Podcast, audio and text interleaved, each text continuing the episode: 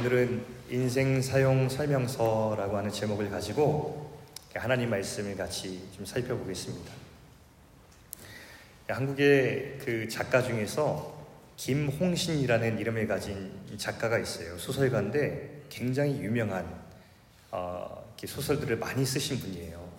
국회의원도 하셨고요. 또 작가로서의 역량이 굉장히 뛰어나서 한국에서는 굉장히 많이 알려진 분입니다. 근데 이분이 보통 소설이나 에세이를 많이 쓰시는데 이런 제목의 책을 한번 쓰신 적이 있어요. 한번 사진 띄워줘 보실래요? 인생 사용 설명서, 우리 설교 제목과 같은 이 책을 썼어요. 제가 알기로는 이분이 예수님을 믿는 분이 아니거든요. 신앙이 있는 분이 아닌데 더 흥미가 갔어요. 신앙이 없고 무신론자의 입장에서 인생 사용 설명서라는 제목의 책을 썼다는 것부터 제가 좀 매력을 느끼게 되었습니다. 이 사람은 과연 인생 사용 설명서를 어떻게 풀어낼까 너무 관심이 갔어요. 딱 펴서 이렇게 목차를 봤거든요. 어, 더 매료가 되었어요. 자, 목차가 어떻게 쓰여져 있었냐면 한번 띄워줘 보실래요? 이런 거예요. 당신은 누구십니까? 왜 사십니까? 인생의 주인은 누구입니까? 이 세상에 존재하는 이유는 무엇이겠습니까? 누구와 함께 하겠습니까? 아, 이런 근본적인 인생의 질문들을 목차로 던지고 이걸 풀어낸다는 거예요. 어, 굉장히 흥미가 가가지고 빨리 책을 읽어봐야겠다. 그래서 저 각각의 질문에 어떻게 대답하는지 이제 읽기를 시작했습니다. 그런데 막상 읽어보니까 사실은 그 내용은 조금 실망스러웠어요. 질문은 굉장히 근본적인 질문이었는데 풀어낸 내용은 그 근본적인 대답에 충분한 답을 못하는 듯한 느낌을 받았기 때문에 이런 거 있잖아요. 한계에 딱 부딪히는 느낌이랄까요. 내용이 나쁘진 않아요.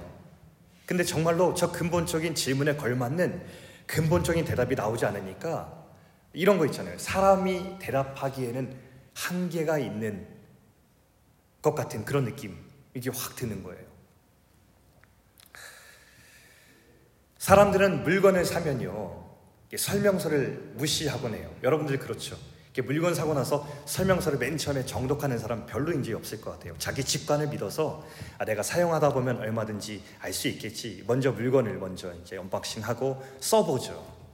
근데 결과는 두 가지로 이어지는 것 같아요. 첫 번째는 결국 사용하다가 사용법의 난간에 부딪혀서 설명서로 돌아가거나, 아니면 설명서를 끝까지 읽어보지 않은 사람은 그 제품의 그 활용도를 다 알지 못한 채 아주 적은 활용만 하면서 그렇게 그냥 쓰거나 인 것 같아요. 저는 인생도 비슷하다고 느꼈어요. 여러분, 인생 사용 설명서, 누구나 인생을 살아가지만 인생을 잘 살기 위해서 다 난간에 부딪히잖아요. 근데 인생은 생존만 하는 것이 아니기 때문에 잘 살아야 되기 때문에 누구나 어, 인생을 어떻게 살아야 될까 고민하게 되거든요. 그런데 그때 이 사용 설명서가 있으면 얼마나 좋을까. 근데 우리도 똑같은 것 같아요. 어떻게 살아야 되는지 모르기 때문에 나중에는 그냥 생존만 하는 경우도 되게 많은 것 같거든요. 근데 우리에게 설명서가 필요해요. 세상에서 많은 사람들이 인생을 이렇게 살아야 될 것이다 라고 철학이나 어떤 사상을 발전시켜서 어, 사람들에게 그런 시도를 했어요. 이게 설명서입니다.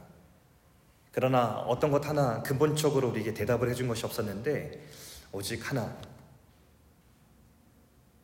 딱 하나의 설명서만이 우리에게 근본적인 대답을 직접적으로 해주고 있어요.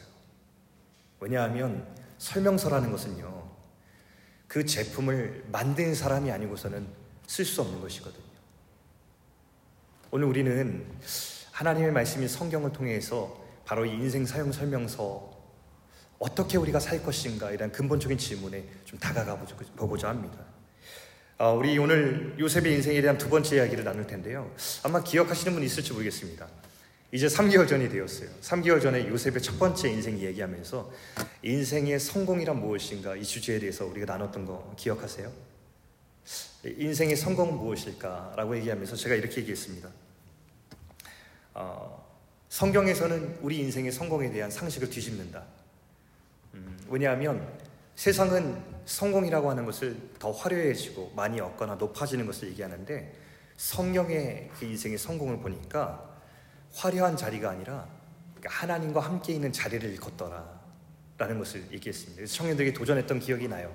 여러분, 우리 인생의 계절이 겨울이든 고난의 자리든 어려워도 우리의 성공은 하나님과 함께 있는 것입니다 라고 이렇게 도전했던 기억이 나요. 그게 요셉의 인생을 통해서 배운 첫 번째 성공의 개념이었습니다. 오늘은 두 번째 이야기예요. 요셉 이야기를 들어볼 텐데 시점이 조금 다릅니다. 그러니까 지난번 이야기 요셉의 시점은 처음에 노예로 팔려서 이렇게 노예살이 했을 때, 그 가장 어렵고 고난의 자리였을 때 하나님과 함께했던 성공에 대한 이야기라면, 오늘은 시점이 아니라면 총리가 되고 난 다음의 이야기로 이렇게 좀 보도록 하겠습니다. 먼저 우리 십일 절 같이 한번 읽어보면서 말씀을 좀 풀어보겠습니다. 자, 십일 절에 같이 읽죠. 시작. 그때에 애굽과 가나안 온 땅에 흉년이 들어 큰 환난이 있을세 우리 조상들이 양식이 없는지라. 오늘 본문을 시작하는 첫 번째 표현은 그때에라는 표현입니다. 그때에. 그러니까 이 그때가 담고 있는 내용은 뭐냐면 타이밍을 말하는 거예요. 타이밍. 어떤 타이밍이냐면 요셉이 총리의 자리에 오른 바로 그 타이밍과 그 애굽의 온 땅에 흉년이 들었던 그 타이밍이 일치하고 있다는 것입니다. 이게 그때에 담긴 표현이에요. 하필 요셉이 온 땅을 다스리던 총리의 자리에 올랐는데 그 이후에 바로 흉년이 터진 거예요. 이 그때란 표현은 무엇을 말하고 있냐면 하나님의 의도를 가리키고 있어요. 어떤 의도? 우연이 아니다. 우연이 아니다. 이걸 얘기하고 있어요. 너무나 절묘한 하나님의 계획이 나타나 있다는 것을 여기 표현하고 있습니다. 제가 시편의 백오 편이라고 하는 이 시를 읽다 보니까 어, 놀라운 발견을 했어요. 거기에 보니까 그 시인이 하나님의 계획이라는 것을 주제로 시를 쭉 써내려가는데 어, 십육 절과 십칠 절에 이런 기록이 나와 있더라고요. 같이 한번 띄워주면 읽어보겠습니다. 같이 읽죠. 시작. 그가 또 그 땅에 기근이 들게 하사 그들이 의지하고 있는 양식을 다 끊으셨더라. 그가 한 사람을 앞서 보내셨으며 요셉이 종으로 팔렸더라. 어, 이 시편에 요셉 이야기가 등장하는 거예요. 이 뭐냐면 마치 이런 것 같았어요. 저는 이거 읽으면서 어, 창세기에 나와 있는 그 요셉, 그 요셉의 이야기의 해석이네, 이렇게 들렸어요. 시에 요셉이 등장하는데 요셉의 인생과 하나님의 계획이 어떻게 연결되는지를 해석하고 있는 기록이거든요. 오늘 말씀하는 건 뭐냐면 이 시편의 기록은 흉년이 우연이 아니라는 거예요. 요셉이 팔린 것도 우연이 아니라는 거예요. 여기 봅시다. 먼저 기근. 하나님의 계획이었대요. 사람들이 스스로 의지하고 있는 양식을 다 끊었을 때에 이 땅의 진정한 공급자가 누구인지 알려주시기 위한 하나님의 일하심이 바로 이 기근에 담겨 있다는 것을 말하고 있어요. 그리고 이 때를 위해서 예비된 한 사람이 있는데 그게 바로 요셉이었답니다. 그러니까 창세기 기록에는 이렇게 나와요. 요셉이 형들의 손에 애굽에 팔렸다라고 나오죠. 비극이에요. 근데 시편 백오 편에 요셉의 인생의 해석은 뭐냐면 요셉이 팔렸다는 게 아니라 여기 해석은 하나님의 파송이었어요. 한 사람을 하나님의 계획을 앞두고서 미리 예비한 한 사람을 그 땅에 파송하는 거예요. 하나님의 사람으로서. 선교사처럼. 요셉의 인생이 그 시점에서 보고 일차원적 시야로 보면은 그게 비극이고 슬픈 일이고 상처고 안타까운 일인데 하나님께서 풀어내시는 그 시각으로 보니까 그게 바로 뭐였냐면 하나님께서 말씀하시는 놀라운 일이었다는 거예요.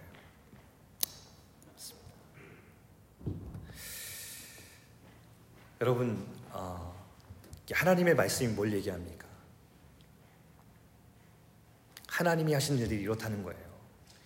우리는 되게 현재 중심적이에요. 그러니까 지금만 바라볼 수 있어요. 또 우리는 어떤 사람들이냐면 자기 중심적이에요. 나밖에 몰라요. 그러니까 현재 중심적이고 나밖에 모르는 우리 사람들은 항상 시야가 바로 여기에 머물러 있기 때문에 사실은 그때에 우리에게 닥쳐오는 일들을 그 순간의 감정과 그 순간의 시야로만 해석하기 때문에 쉽게 비극에 짓눌리고 상처 안에 매몰되고 내 안에 들어있는 감정의 소용돌이 가운데 쉽게 빠져서 나오지를 못해요. 근데 오늘 말씀을 통해서 하나님께서 무엇을 말씀하시냐면 하나님께서 우리 가운데 하시는 일을 바라보라는 거예요. 저와 여러분이 겪는 인생의 겨울과 같은 시간이 분명히 있을 거예요. 저와 여러분이 겪고 있는 인생에 남들이 모르는 아주 극복하기 어려운 상처가 계속 머물러 있을지 몰라요. 그런데 우리는요, 섣불리 이것을 비극이라고 단정짓지 말아야 돼요. 내 인생에 새겨진 상처를 바라보면서 주저앉지 말아야 돼요. 누군가는 그것을 비극이라 불러도 하나님의 계획 안에, 하나님의 시간 안에 그것은 얼마든지 선한 일이 될 수 있기 때문에 그렇습니다. 하나님의 크심과 신실하심을 믿는 우리들은 그 믿음 안에 살아가는 거예요. 오늘 말씀이 요셉의 인생을 그렇게 해석해주고, 그리고 하나님을 믿는 우리들의 인생 가운데 동일하게 이렇게 나타날 것을 믿으라고 도전하고 있습니다. 자, 이번에는 십이 절과 십삼 절을 읽겠습니다. 십이 절 십삼 절. 자, 시작. 야곱이 애굽에 곡식이 있다는 말을 듣고 먼저 우리 조상들을 보내고 또 재차 보내매 요셉이 자기 형제들에게 알려지게 되고. 자, 여기 이 구절은 요셉의 인생의 가장 첫 부분과 연결되는 지점이거든요. 구 절에 뭐라고 나와 있냐면 우리 칠 장 구 절에 보면 여러 조상이 요셉을 시기하여 애굽에 팔았더니 하나님이 그와 함께 계셔. 자, 구 절에는 그 요셉이 팔린 이야기가 나와 있는데 오늘 여기 십이 절 십삼 절은 어느덧 시간이 흘러서 어떤 이야기가 나왔냐면 어, 분명히 형들이 애굽에다가 요셉 한 사람을 팔았거든요. 근데 시간이 흘러보니까 이게 어찌된 일인지 이제는 그 형들이 애굽에 있는 요셉을 찾아가서 둘이 만남이 성사되는 이야기가 여기 십이 절 십삼 절에 기록되고 있어요. 우연이 아니에요. 아까 한 사람을 예비해서 보내신 하나님의 계획이 시간이 흘러 흘러 어떤 과정들을 이렇게 겪게 되고 오늘 여기서 드라마틱하게 완성되는 이야기가 십이 절 십삼 절에 기록되어 있는 거예요. 이 형들이 판 그 시점과 형들이 찾아온 그 시점 사이에 어떤 과정이 있죠. 그러니까 하나님의 계획이 어느 시점에 우리가 이해할 수 있는 일이 일어나요. 근데 하나님께서 드라마틱하게 그것을 완성시켜요. 반전이 일어나요. 근데 이 사이의 시간이 존재해요. 근데 이게 되게 어렵죠. 이 사이의 시간을 살아가고 기다린다는 것은 우리에게 굉장히 어려워요. 앞이 보이질 않고 언제까지 인내해야 되는지 모르겠고 하나님의 뜻이 어디에 있는지, 과연 그것은 정말 이루어질 것인지, 이 어둠의 터들은 극복이 될 것인지 생각할 때에 되게 어렵거든요. 근데 여러분 기억하세요. 항상 그 사이의 시간이라는 것이 있어요. 오늘 이 구 절과 십이 절 십삼 절 형들에게 팔림받았을 때와 그 형들이 자신에게 찾아와서 만남이 이루어지는 그 시간 가운데 오랜 시간이 있어요. 근데 하나님께서 이 시간 가운데 일하세요.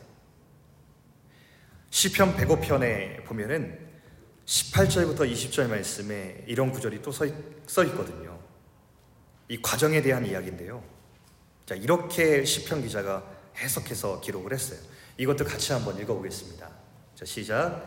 그의 발은 착고를 차고 그의 몸은 쇠사슬에 매였으니 곧 여호와의 말씀이 응할 때까지라. 그의 말씀이 그를 단련하였도다.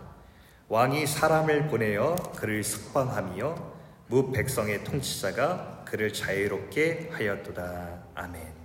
자, 여러분 여기서 저 노란 글씨를 좀 주목해서 보면 좋겠어요. 아까 제가 설명했던 사이의 시간 있잖아요. 그 터널 같은 시간. 그 시간에 뭐라고 얘기하냐면 여호와의 말씀이 이루어지는 시간, 하나님의 말씀이 그를 단련하는 시간, 이렇게 얘기합니다. 이 구절이 특별히 가리키고 있는 시간은 요셉의 인생 중에서 가장 답답하고 풀리지 않았던 시간인 감옥 안의 시간을 가리키는데요. 감옥 안에 안 그래도 다 답답하고 힘들었던 시간이었는데 특별히 힘들었던 시간이 이 년간의 시간이었어요. 어떤 시간이냐? 왕의 신하의 꿈을 해석해줘서 나를 풀어주겠다고 약속을 받고 나갔는데 그 신하가 약속을 잊어버린 거예요. 그리고 나서 이 년이 흘려요. 얼마나 안타깝고 얼마나 힘들었겠어요. 근데 성경은 그 안타까운 시간, 그 요셉이 잃어버린 것 같은 시간을 뭐라고 해석을 하냐면 하나님의 말씀이 이루어지는 시간, 하나님의 말씀이 요셉을 단련하는 시간이라고 이렇게 얘기하고 있는 거예요. 저와 여러분은 인생의 힘든 시간인 것을 잘 견디지 못해요. 그렇죠, 여러분? 우리는 인생의 힘든 시간을 만나기를 원하지 않을 뿐 아니라 그 인생의 힘든 시간이 찾아오잖아요. 우리는 굉장히 인내심이 없어요, 생각보다. 그래서 그 시간들을 잘 못 견뎌요. 아무 이유도 없고 의미 없어 보이는 그 힘든 시간들을 겪을 때에 우리는 쉽게 낙망하죠. 근데 여러분, 하나님께서 우리의 시야를 들어서 뭐라고 말씀하시냐면 그 시간마저도 하나님께서 우리 안에서 일하시는 시간이라고 알려주시고 있어요. 여러분은 하나님을 믿으세요? 하나님의 크심과 하나님의 위대하심과 하나님의 신실하심과 우리가 찬양하는 것처럼 하나님의 그 완전하신 나를 향한 사랑을 여러분 믿으세요?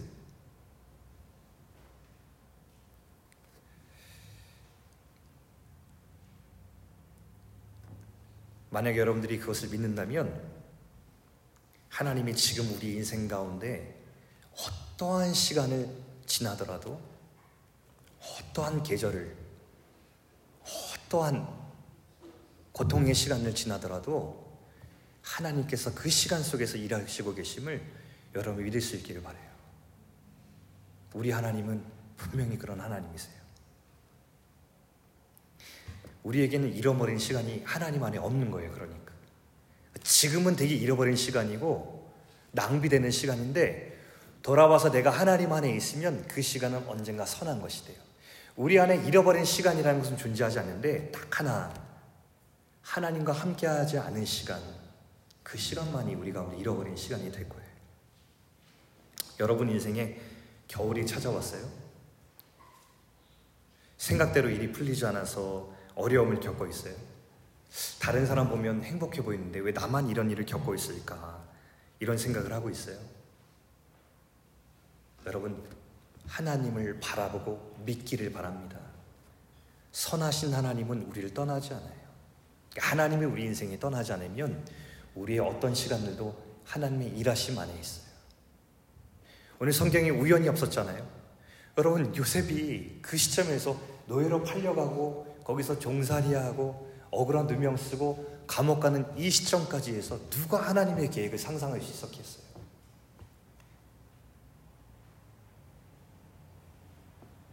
근데 오늘 하나님의 말씀이 우리 가운데 드러내주는 거예요. 이미 하나님의 계획 속에 요셉의 인생이 있었다는 것을.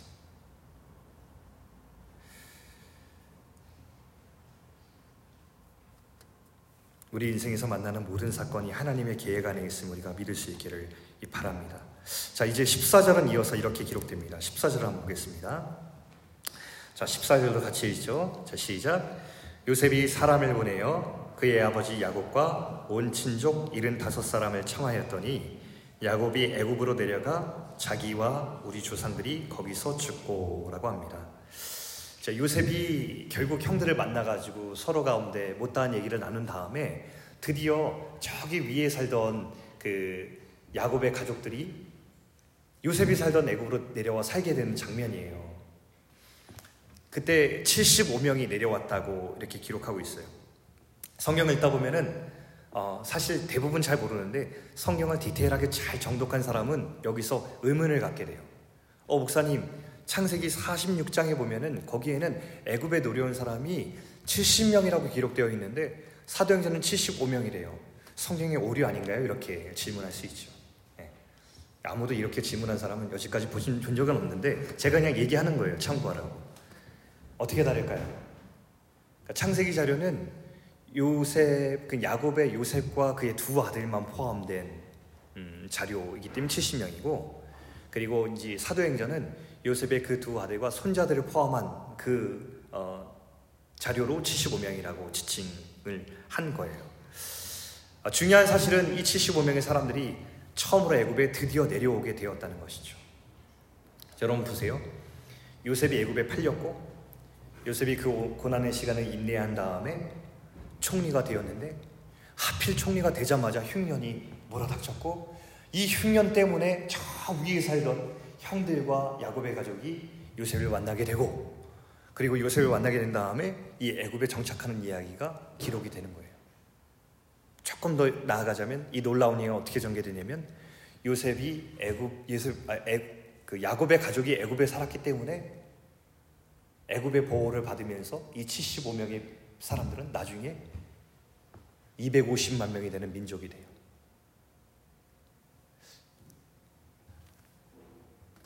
우연과 우연으로 이어지는 이야기 같지만 오늘 성경은 이 모든 것이 하나님께서 써내려가시는 이야기라는 것을 우리는 보게 됩니다.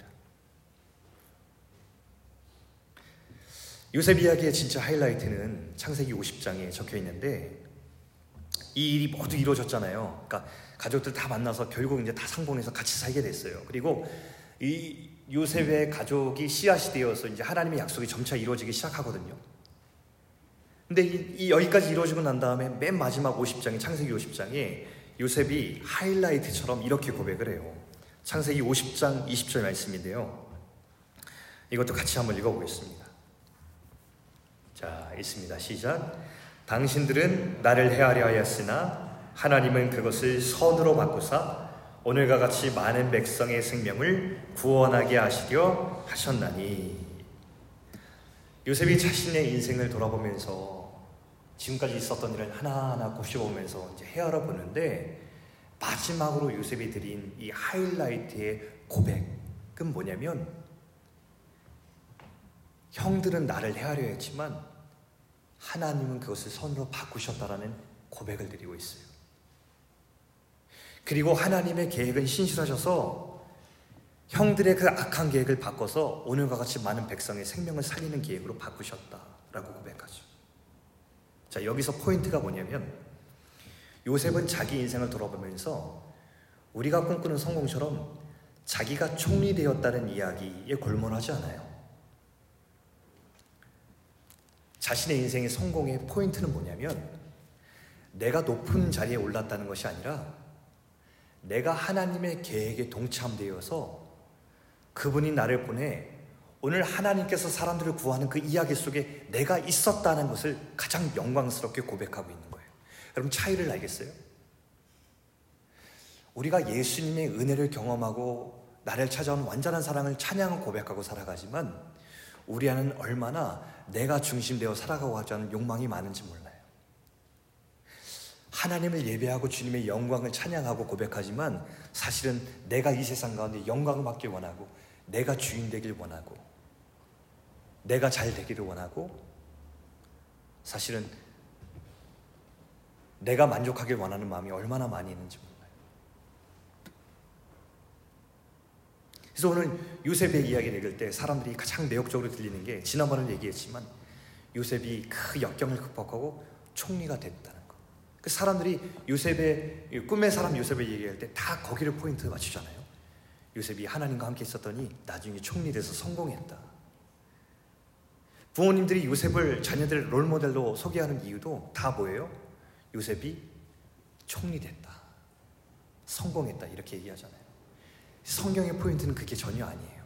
요셉은 한 번 더요, 자기의 총리 되었다는 것에 대해서 사람들에게 자랑하는 기록이 여기 없어요. 창세기에 요셉의 영광은 뭐였냐면, 내가 하나님의 이야기에 동참돼서 하나님의 마음 속에 있었고 주님의 마음을 따라갔더니 내가 하나님이 예비하신 그 사람으로 주님의 계획에 동참했다. 이것을 마지막에 하이라이트로 고백하고 간증하고 있어요. 이 요셉의 믿음이 정말 너무너무 가슴 벅차게 다가온 또 하나의 구절이 있는데, 창세기 오십 장 이십사 절, 이십오 절 말씀 보면요, 이렇게 나와요. 제가 한번 읽어드릴게요. 그럼 잘 들어보세요. 요셉이 그의 형제들에게 이르되 나는 죽을 것이나, 죽을 때 한 말이에요. 마지막 유언이에요. 나는 죽을 것이나 하나님이 당신들을 돌보시고 당신들을 이 땅에서 인도하여 내사 아브라함과 이삭과 야곱에게 맹세하신 땅에 이르게 하시리라 하고, 요셉이 또 이스라엘 자손에게 맹세시켜 이르기를 하나님이 반드시 당신들을 돌보시리니 당신들은 여기서 내 해골을 메고 올라가겠다 하라 하였더라. 요셉의 마지막 유언이었어요. 요셉이 죽기 직전에 남긴 마지막 말로 이 성경에 기록되어 있거든요. 근데 요셉이 뭘 보고 있어요? 죽으면서 하나님의 약속을 바라보고 있어요. 예전에 자기 조상 아브라함에게 하신, 우리 민족에게 주실 자손이 되게 하고 땅을 주시고 또 이 민족을 향해서 온 땅이 복을 받게 될 것이라는 그 약속을 아직까지 요셉이 바라보고 있어요. 근데 여러분, 요셉이 지금 여기 있을 때는 아직 칠십오 명밖에 없는 그런 소가족이잖아요. 아직 눈에 보이는 것이 아무것도 이루어진 게 없잖아요. 근데 요셉이 죽을 때에 마지막까지 그 약속을 너무나 선명하게 믿고 있었다는 거예요. 그러니까 그 증거가 뭐예요? 너희를 하나님이 반드시 그 약속을 이루실 것이고 당신들을 돌보실 것인데, 너희를 그때 자손이 되어서 하나님 약속하신 땅에 들어갈 때 여기 붙여있는 내 해골 들고 가서 거기 묻어줘 라고 부탁하는 것입니다. 요셉이 왜 꿈의 사람이냐면 그는 죽을 때까지 꿈을 꿨어요. 죽을 때까지 하나님의 계획과 약속이 이루어질 것을 가슴 뛰면서 믿었던 사람이기 때문에 요셉이 꿈의 사람인 거예요. 하나님이 우리를 그렇게 부르시는 거예요. 죽을 때까지 영원하신 하나님의 약속과 이 약속에 동참할 그런 청년들 부르시는 거예요. 자기 삶에만 골몰하고 자기 인생에만 골몰하고 내가 주인된 삶, 삶에 내 세상에 애착에만 신경 쓰면서 평생을 살아가는 그런 청년들이 아니라 그런 청년들을 부르시는 거예요. 하나님의 마음을 들여다보고 하나님의 이야기를 함께 써내갈 그런 청년들을 주님께서 부르시고 있는 거예요.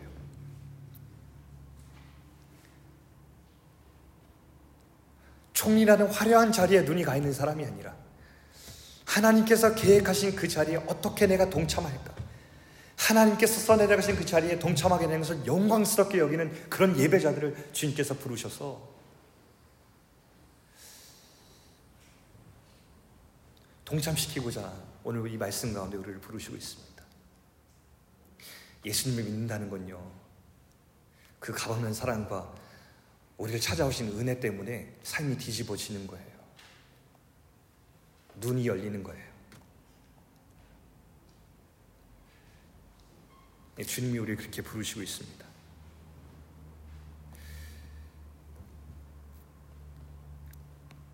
나만 바라보고 살아가면 잠시 만족할 수 있어요.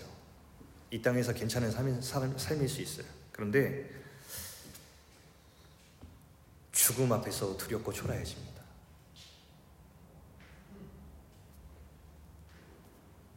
근데 눈을 들어서 하나님이 하시는 일을 주목하고 동참하며 산 사람은요, 죽음 앞에서 꿈을 꾸어요. 그 죽음 앞에 두려워하지 않고 위대해집니다. 저는 여러분들보다는 나이가 많겠지만 저는 제가 살아온 이력 때문에 적지 않게 많은 사람의 죽음을 목격했어요.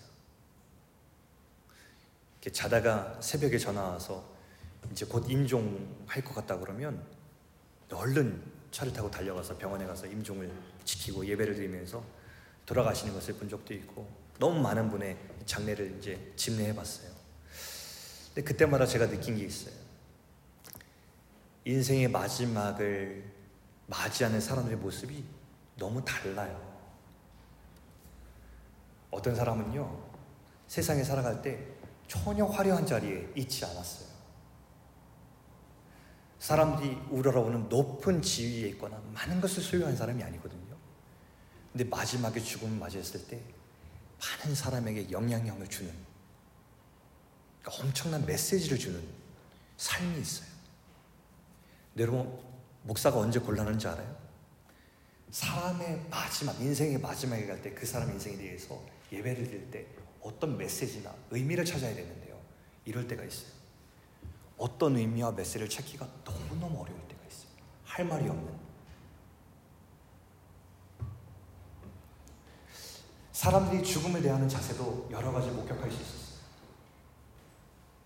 세상에서 많이 화려하고 사람들이 주목하는 영향을 가진 사람들도요, 마지막 죽음 앞에서 너무너무 벌벌 떨고 두려워서 너무너무 자기 인생을 허무하게 고백해서 두려워서 한번 찾아와 달라고 부탁하는 사람도 있었어요. 근데 정말 예수 안에서 살아간 사람은요, 그런 인생의 자리가 아니더라도 마지막에 참 담대하고 멋져서 깊은 울림을 주는 사람들의 마지막이 있거든요.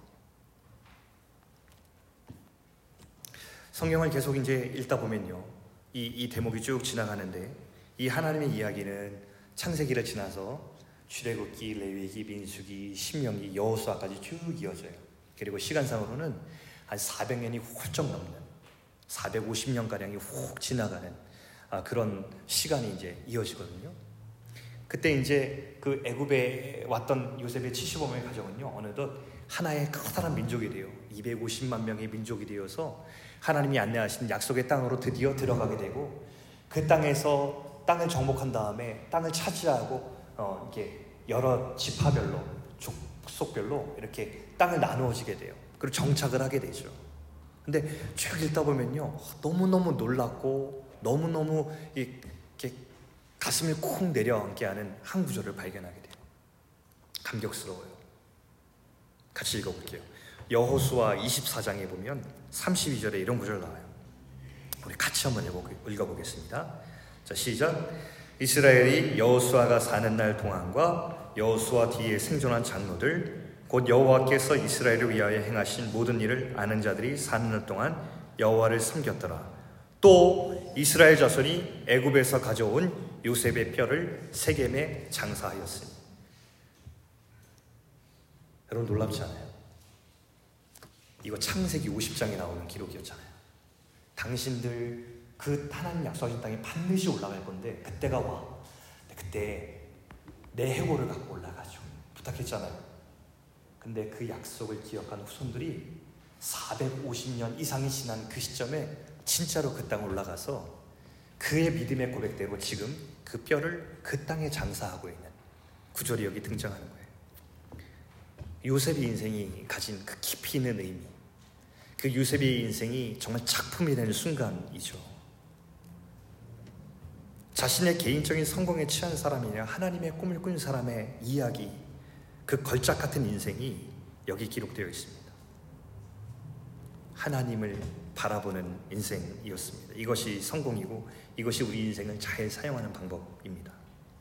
우리 사랑하는 우리 청년들에게 권면드리고 싶습니다. 여러분, 현대의 우리 트렌드, 우리 현대의 정신은요, 자기에게 골몰하게 만드는 트렌드입니다.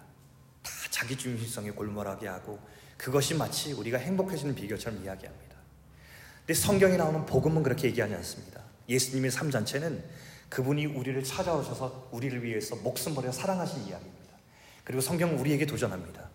너에게 골몰하는 인생이 아니라 예수님의 완전하신 사랑을 충만하게 경험해서 앞으로 살아가는 우리 인생을 통해서 누군가를 행복하게 하고, 누군가에게 어깨를 내어주고, 누군가에게 위로가 되어주고, 누군가에게 하나님의 완전하신 사랑이 어떤 것인지 그것들을 깨우쳐줄 수 있는 어떤 한 존재가 되라고 우리에게 말씀해 주는 것이 사실 복음 믿고 살아가는 사람의 인생입니다. 혹시 여러분 중에서, 오늘 예배하는 사람 중에서 내가 오늘 예배 나온 이유가 하나님을 비롯 내 인생을 조금 더 화려한 자리로 승진할 수 있고 올라갈 수 있고 형통할 수 있는 것을 꿈꾸는 사람이 있다면, 글쎄요, 하나님께서 그런 기회를 우리에게 주실 때도 있지만 그것이 진짜가 아닙니다. 정말 하나님의 은혜를 입은 자의 변화는 뭐냐면 우리가 하나님의 사랑 닮아 사랑할 수 있는 자가 되는 것입니다. 위로하고 치유할 수 있는 사람으로 변화해 나가는 것입니다. 내 자기 중심성으로 똘똘 뭉쳐있던 나에게만 골몰한 인생에서 누군가를 바라볼 수 있는 시야를 열게 되는 사람이 되는 것입니다. 나의 행복이 너무 중요해서 내가 소유한 것, 내가 바라보는 것, 내가 이 땅에 애착하는 것들로 가득 잡고 있던 그 손을 놓고 하나님을 바라보았는데도 평안한 사람들, 복음이 우리를 거기로 부르고 있는 것입니다. 우리 교회를 그렇게 부르고 있는 것입니다. 이 사랑하는 청년들이 눈을 들어서 하나님의 마음을 볼 수 있는 사람들이면 좋겠어요. 제가 이제 밖에 있으면서 원주민 선교 팔로우 간다고 얘기 들었어요. 얼마나 우리 청년들 가는지 모르겠어요. 많이 갔으면 되게 좋을 텐데 몇 명 가는지 모르겠네, 이번에. 은혜야. 어, 열다섯 명이나 가요? 아, 축복합니다, 우리 베이식. 예. 어, 내년에는 더 많이 갈 줄 믿습니다. 예.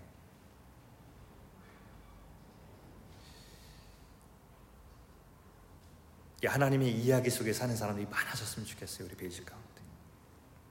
그래서 죽음 앞에서도 마지막에 두렵고 허무한 우리 인생이 아니라 끝까지 하나님의 이야기에 동참했기 때문에 담대하고 또 어, 꿈을 꿀 수 있는 그런 사람들이기를 축복합니다. 지난 한국에 갔을 때 여러분 아시겠지만 어, 가자마자 검, 건강검진을 받게 됐거든요. 근데 건강검진을 받을 때는 아무 생각이 없었어요. 그냥 이례적으로 한번 받는 거였어요. 왜냐면 칠 년 동안 건강검진 안 받았는데 칠 년 전에 저보고 이제 육 개월마다 확인하라고 하는 게 있었는데 칠 년 동안 검사를 한 번도 안 받았어요. 그래가지고 아, 한번 받아야겠다. 가족들도 너무 걱정해가지고 이제 나이도 사십이 넘었잖아요. 그래갖고 한번 체크하자고 했는데 어, 그 아니랄까 이렇게 아내도 그렇고 저도 그렇고 뭐 하나씩 나왔어요. 근데 이제 뭐라고 했냐면 저보고 이제 갑상선에 암이 있다는 거예요. 깜짝 놀랐어요. 왜냐면 전 갑상선에 대한 이해가 별로 없었거든요. 근데 일단 암이라니까 어? 여기까지인가? 이런 생각이 들면서 많이 놀라고 당황했어요, 진짜로. 예.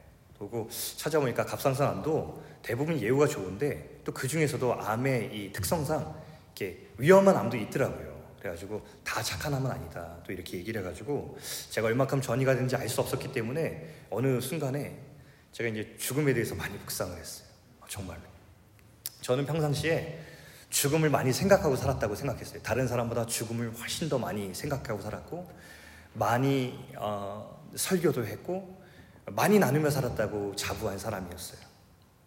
그런데 잘 준비했다고 생각했는데 막상 암입니다 라고 소리를 들으니까 어? 이게 다르구나 느낌이 이렇게 생각했어요. 그때서 더 진지하게 죽음을 찬찬히 묵상하고 또 죽음을 묵상하면 동시에 삶을 생각하게 되었어요. 만약에 만에 하나 이제 그 다음에 병원에서 정밀 검사하기 전에 만에 하나 만에 하나 내 인생이 얼마 남지 않았다면 그럼 난 하나님 앞에 남은 삶을 어떻게 살아야 될까? 내가 죽음에 대해서 이해하고 있다 생각했지만 정말 하나님 앞에서 죽음이란 무엇일까? 다시 새롭게 더 밀도 있게 정리해 나가기 시작한 것이죠. 책도 많이 읽었고요. 일기도 막 자주 썼고요. 많이 정리해 나가기 시작을 했어요. 여러분, 누구나 이 상황이 옵니다. 저는 지금 이제 수술을 잘 받았어요. 의사선생님이 괜찮을 것 같아요, 조심하면. 근데 여러분, 제가 이번 암을 이렇게 해가지고 다행스럽게 감사하게 피해갔지만 이런 생각 들었어요. 또 찾아올 수 있잖아요. 그건 누구도 모르는 거예요. 누구나 아닐 것 같지만 이 죽음이 찾아와요. 모든 사람에게 오는 거예요. 조금 일찍 조금 늦게 찾아오지만 다 옵니다.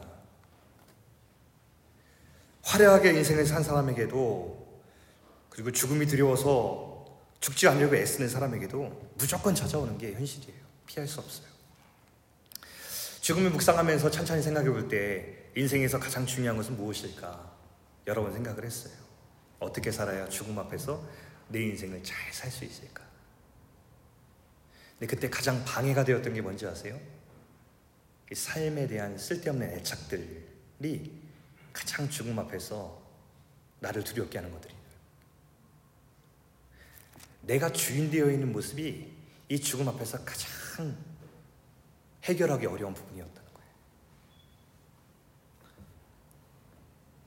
이런 모습들이 죽음 앞에 저를 두렵게 만들고 내 인생을 허무하게 만들었어요. 그럴 때 우리가 꼭 붙들어야 될 것이 무엇인가? 다 정리해봤을 때 딱 하나더라고요. 예수 그리스도를 믿는 부활의 신앙.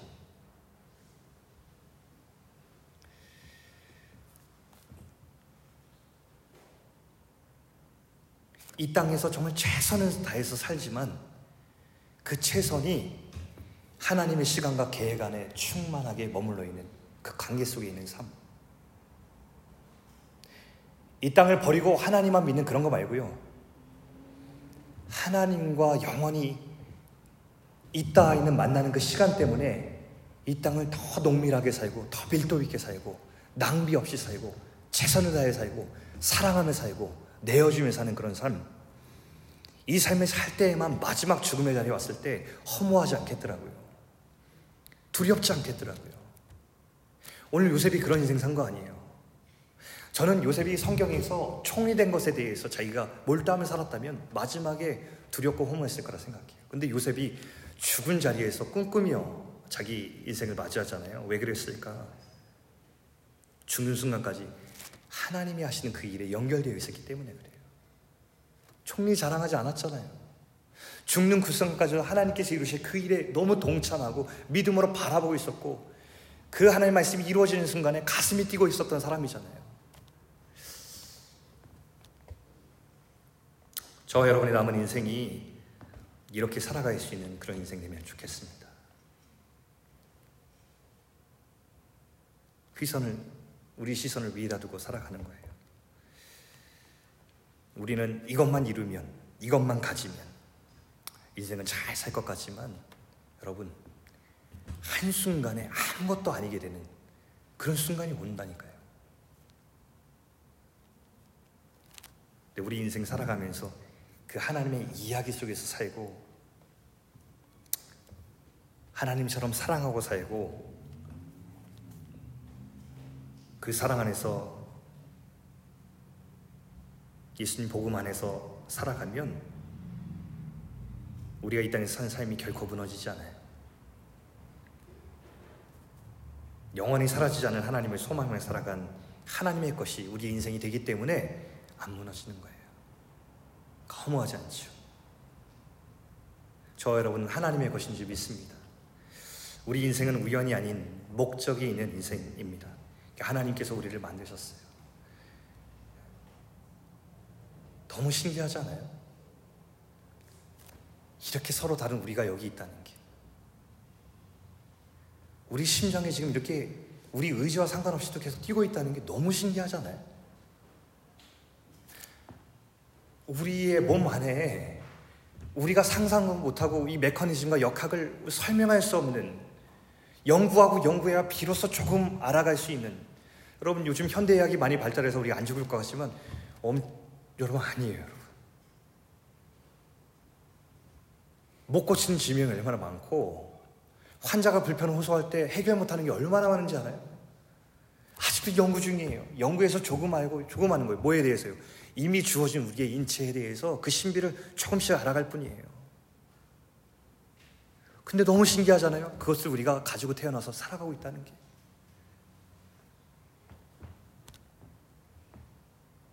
우리 주어진 인생이 우연이 아니라니까요. 그 신비한 육신과 정신과 감성을 가진 우리가 그냥 주어질 수 없어요. 우리를 만드신 분이 있어요.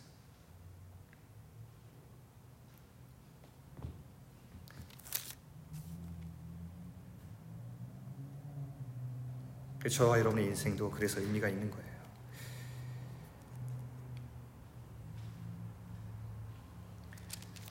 그런 소중한 하나님 만드신 인생이 하나님의 형상으로 회복되어서 이 땅의 성공의 논리와 이 땅의 세상의 가치와 다른 예수 그리스도의 걸음을 쫓아갈 그 한 사람이 되기 위해서 주님이 우리를 사랑으로 지금 불러가시는 거거든요.